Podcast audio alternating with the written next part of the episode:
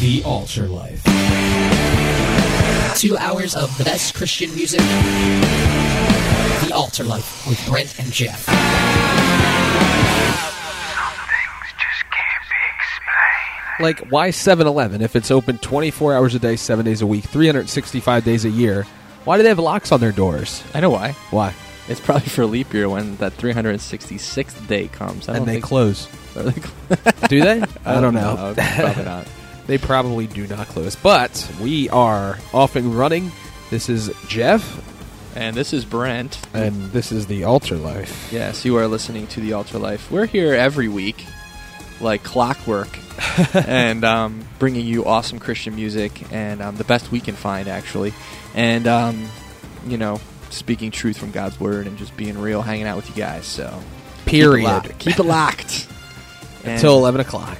Yeah, and if you're not doing anything, you can check us out online, www.thealtarlife.com, and kind of go to our website, which will ultimately take you to our MySpace site, and you can see our playlist there. Yeah, that's important because you can see what music we have played, and you can see what we have, and then you can request, hey, I like that song. I want them to play it again when I'm listening. So you can request a song on our MySpace, too. If you go there and just want to send a comment and be like, hey, play this song, that's cool, too. Yep. So this is Colossians Chapter 1, we're going to kick it off talking about our theme tonight, which is going to be what impact. We call it Creator God, but, you know, we're going to be talking about this, our Creator, our God, who was there since the beginning of time, Jesus, who, you know, now works in our lives, and what impact does that have on our life? So, Colossians chapter 1, verse 15 says, He is the image of the invisible God. Talking about Jesus, the firstborn over all creation. For by him all things were created that are in heaven and that are on earth, visible and invisible, whether thrones or dominions or principalities or powers. All things were created through him and for him, and he is before all things, and in him all things consist.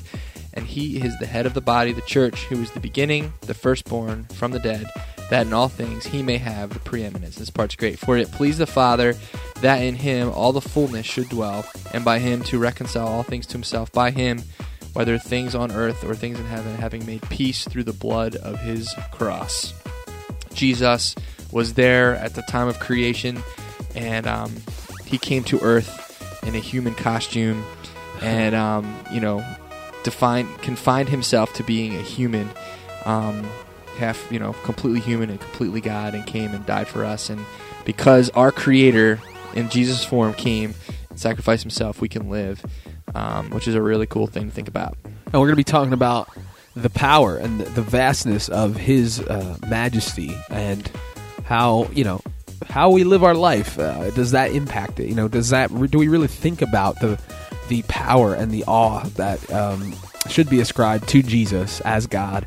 And it's really important, because it will really affect our life if we live in the shadow of it instead of just what we read on paper, if it's actually a part of what we're talking about, what we're living out in the world today. Yeah, I love in that Colossians verse I just read a little while ago when we were talking, and, you know, Jesus was at the very beginning, you know, when the world was created, you know, somehow God created the world through Jesus Christ. You know, it was through Jesus everything was created. And it's kind of neat, though, because now, as we're, you know, in the 2000 AD millennia, whatever, he's still creating new things through Jesus Christ. I think it's pretty neat to think about that. You know, it is only through Jesus Christ, that God can still create new life, a new man, new stuff, you know, and new work, everything's new mercies. New. Yeah. There's a verse in Ephesians. It says that we are to put on the new man, which was created according to God in true righteousness and holiness. That when we become believers, something new from nothing comes in. It's not like God takes something that's on the shelf and like, here's Christian version of Brent, yeah, right. And like, you know, you swap them out. No, it's something that he gives us a new heart.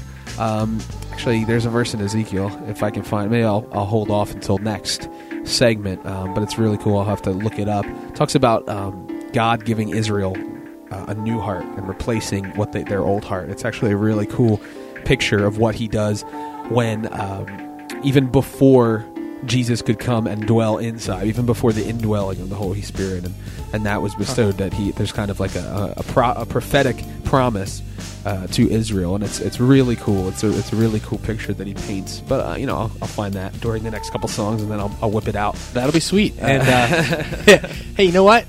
Just right off the bat, are you saved tonight? Do you have a relationship with Jesus Christ? Because you're like, man, nothing. Everything's the same old. You go into work and you say, how was your weekend?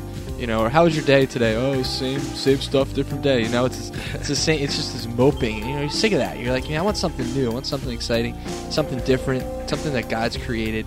The only way you can have something new, truly new, is if you have Jesus Christ in your life. So, the first thing, I just want to put that out there. I don't know who's listening right now, but if you don't have a relationship with Jesus Christ, and you don't know what we're talking about, it's as simple as just confessing your sin. Talking to the Lord and asking Him to come and fill you up with His love, to believe on Jesus Christ and what He's done for you, and then ask Him to create something new inside of you. You're listening to The Altar Life with Brent and Jeff. We hope you enjoyed that double play by Skillet. I sure did. Yay. Whispers in the Dark and More Faithful. Jeff, did you find that Ezekiel passage yet? Yes, I did. Could you read it? Sure. Okay, thank you. It's chapter 36, verses 25 through 27. So write that down wherever you are and go home and take a look at it. Get out your study Bible and really look at it. It'll be really cool for you. Go on Blue Letter Bible or whatever. But here it is. Verse 25 in Ezekiel chapter 36, God speaking to Israel says, "Then I will sprinkle clean water on you, and you shall be clean. I will cleanse you from all your filthiness and from all your idols. I will give you a new heart and put a new spirit within you. I will take the heart of stone out of your flesh and give you a heart of flesh. I will put my spirit within you and cause you to walk in my statutes, and you will keep my judgments and do them." What's so cool about this verse is that this sounds like something that, it's Christianese talk now, New Testament, about getting a new heart, all that kind of stuff. But back then, this was something that God didn't really talk about that often. He was going to take their old heart and give them a new heart. He was going to get rid of something and give them something in its place. And it wasn't going to be, something. The most important thing to remember is that God doesn't patch us up. He doesn't take us all broken and reconcile us, but you can see the cracks that were glued together. God gives us something completely new, and that's really important for us to remember that, especially when it comes to our heart, when it comes to our spirit, because we need a new spirit to do battle against the flesh, obviously. And that's why it's so important to just have that initial, to invite Jesus in your heart initially, because all that stuff is nice to talk about, and you could go to church and hear about it, and you can almost kind of feel like a Christian if you're around that, all that, Christians and around all that talk for so long. But your life doesn't reflect that until you actually make that leap of faith and you actually ask Jesus to come into your own life and you take hold of that, and then Jesus starts to create, like we were talking about already, like Jeff was saying, that new man, he takes your heart and he gives you a new heart, not one that's all hard and rough and where the word of God can't kind of get, find good soil, but he gives you some fallow heart, a good, nice soft heart with good soil, and he starts sowing the seed of God's word into your heart, and that's a really, really cool thing, because new, awesome, cool stuff happens. I said cool and new a lot, but it's true. We're excited about it because Jeff and I both have experienced that saving, created new heart in our own lives, and we've seen the joy and the awesome peace and love that has come from the Lord as a result of that newness that He's put in our hearts. Yeah, 2 Corinthians 5 says, "If anyone is in Christ, he's a new creation. The old man has passed away. Behold, the new has come." There's nothing you can really do to prepare to rock. Do you prepare to eat a delicious meal? No. Are you hungry? Then you're going to eat it. And I'm hungry for rock 24/7. The Altar Life with Brent and Jeff. That little intro made me hungry. Hungry for something good. Christmas is great for pulling out the things, foods that you don't usually eat during the rest of the year, like fruitcake. Oh. Like, what's in fruit? Those look, I don't know what they're called, but they're like little like candied vegetable things that are just like in syrup. Fruit, probably. Yeah. Vegetables. Oh, no, it's fruit. Yeah, you're right. But it's gross. I forget what it's called. It starts with a C. It's disgusting. But anyway. Fruitcake. Crap. And yeah, maybe. Tastes like it. Or those like cookies, Christmas cookies come out, you know, or like little powdered bundles, those little powdered butter cookies. Oh, you know? Yeah. Dude, those things, I could eat those for some reason, cookies taste better when they are in fun shapes than if they're just circular. Oh, man. Like, this is in the shape of a manger. I'm righteous by eating this. Eiffel Tower cookies. Why do they come out at Christmas? I don't know. But that's really I've actually never had an Eiffel Tower. What does that have to do with Christmas? I don't know. What does that have to do with the creator God? Nothing. But it is unbelievable. Maybe we are doing our unbelievable segment. Yeah, we were going to wait to do our unbelievable segment, but... It's just happening. It's just kind of happening, because that's just unbelievable. Christmas cookies. Mm. Christmas foods. Mm. What do you have for Christmas? What, for dinner? Yeah. Do you pull out a... Because you're Italian, you know, some Italians... Yeah, we do the seven fishes. Meal. Do you? Yeah. Seven fishes are great. And, like, the pasta. Like, we'll do, like, you'll have, like, squid. It's, like, linguine with, like, squid and, like, calamari. Or however you say it. Calamari. Yeah, calamari, and you know we'll eat that stuff, and you know they do the turkey or the ham, or I guess ham's Easter, but you know people pick their different kinds of food, but definitely there's pasta involved. Do some pasta action. Yeah, there's you know some prime rib. Perhaps. Yeah, I'm like German and Scottish, right? So I like never grew up eating pasta for any special occasion. And then grew up drinking ale, and then my wife's Italian, so we went to her house for the first time, and I'm like sitting there, you know, getting ready for a nice big ham at Thanksgiving or something, and like this plate of ziti comes out with meatballs. I'm like, pasta, spaghetti, and meatballs? Are you kidding me? What's wrong with spaghetti meatballs? Nothing. I absolutely love it. I'm glad that I'm married to an Italian because I could eat the different pasta with things that we do for Christmas. If you think of, like the people that you never see, ever, and they're like, "Oh, I remember you when you were this big," and you're like, "Have you grown since last time?" I'm 29. I haven't grown in like 10 years. Thanks for asking. I think this is reminiscent of last year's unbelievable. Yeah, last year's Christmas referenced unbelievable, but that's okay because you don't remember. It was a year ago. I know. We have to go through the same pains every Christmas. So. And you know what? One of my favorite things about Christmas. Yeah, Thanksgiving went by really fast. But is food, period. Right, that was Whole World in His Hands by Casting Pearls. And you know, how does it change your life to know that he's got the whole world in his hands? He's got you and me, brother, in his hands. I started thinking about that song. But, you know, truly, you know, the Creator God, Jesus, we've been talking about how, you know, he creates new life in us, and he creates, through when we get saved, he creates a new man, and it gives us a new heart. But as we move on past that topic and we start thinking about, you know, every day, you know, we're a believer and we go through this life, we have the Creator God, Jesus, inside of us. He knows every hair that we have on our head because he created every hair. So he says he knows them all by number. He counts them. And he's intimately involved and knows us intimately. He knows how we created our hearts. He knows us, you know, what strengths and weaknesses we have. He formed us in our womb. So he knows more about us probably than we know about ourselves. And it's kind of a comforting thing. It can be comforting. It also can be kind of scary if, you know, if we're walking the path we shouldn't, and he knows all that stuff. Maybe it's time to turn and get our life right with the Lord. But at the same time, it can be really comforting if we're in a situation where we're just distraught and we don't know what God's doing. We feel like he's lost, but really we're lost, and you know, we're hurting. It's such a comforting thing to know that the Creator of the world has us in his hand, the palm of his hand, you know.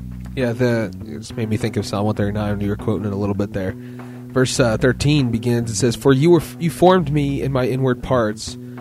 You covered me in my mother's womb. I will praise you, for I am fearfully and wonderfully made." You know, just the intricacy of each individual who is truly unique, just like everybody else. You know, you will never see, unless there's identical twins, but you don't see God, you know, repeating himself. Yeah. He never ceases to amaze me in his creativeness, you know, his artistic ingenuity, I guess you would say. Like, just think about it. Like, you look at the snowflakes are not the same, you know, everything. Like, that he would even take the time to work out, you know, intricate details like that. you know, you have a lot of kids, how each one of those kids is completely different than the other one. Like, you think that opposite has two directions, but it's really got many more, because God is just so creative. He says, marvelous are your works that my soul knows very well. My frame was not hidden from you when I was made in secret and skillfully wrought in the lowest parts of the earth. You saw my substance being yet unformed, and in your book they were all written, the days fashioned for me, when as yet there were none of them. There's a verse in Romans that says that God calls things that are not as though they were. He can speak them into existence, and that's so important to remember, that He is the author of everything. He created everything. And if you're in a situation where you're struggling and you're like, I just cannot get past this, do you really believe that the God who created the universe is your God, and he's on your side, and he has the power to change any situation, to change any heart, to change any person, to turn them from the wrong direction and get them on the narrow path? And it's so important, because it says... in another verse, it says that he causes us. Oh, we were talking about it in Ezekiel. He causes us to walk into the, you know, in his ways, because we still have that flesh that we're fighting with, and it's very important that we rely on him. You know, sometimes I don't feel like I was fearfully and wonderfully made. I feel like a loser, but you know, God has created me for a purpose. He's created all of us for a purpose, and we can take comfort in that this evening. John chapter 1, verse 1. In the beginning was the Word, and the Word was with God, and the Word was God. He was in the beginning with God. All things were made through him, and without him nothing was made that was made. A lot of times we can think that Jesus, you know, because he is the Son of God, that he's like the lackey of God, you know. But Jesus is living within our hearts, and he is the one who created our hearts, and he knows exactly what our hearts need. How important is that for us to realize? It says, in him was life, and the life was the light of men. That life is actually through Christ to begin with. That's crazy. And the light shines in the darkness, and the darkness did not comprehend it. And farther down it says, where is it? Blah, blah, blah, blah, blah. The Word became flesh and dwelled among us, and we beheld his glory, the glory as of the only begotten of the Father, full of grace and truth. How important that is. That is just amazing, that he, being the creator of the universe, took the form of flesh to walk among us. And he found it so necessary to get down in the trenches with us, to know what it was like to be human, to know what it was like to be tempted, so that he would be able to aid us that are being tempted. Like it says in Hebrews, that because he was tempted, he's able to be the paramedic, basically, to us when we're tempted. And we can run to him as one who sympathizes with us, as it says in Hebrews that, as well. It says that in Romans 8, too. It says that he sits at the right hand of the Father, interceding for us, praying for us, lifting us up.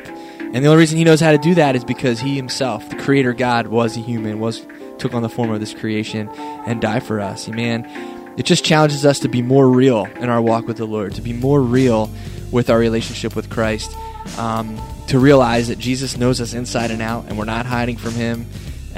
He created us. He knows exactly what all our weaknesses are. He created us to have those weaknesses in a sense. And, you know, we can just trust him completely with ourselves, you know? We can just lift ourselves up and say, God, you know what I'm all about.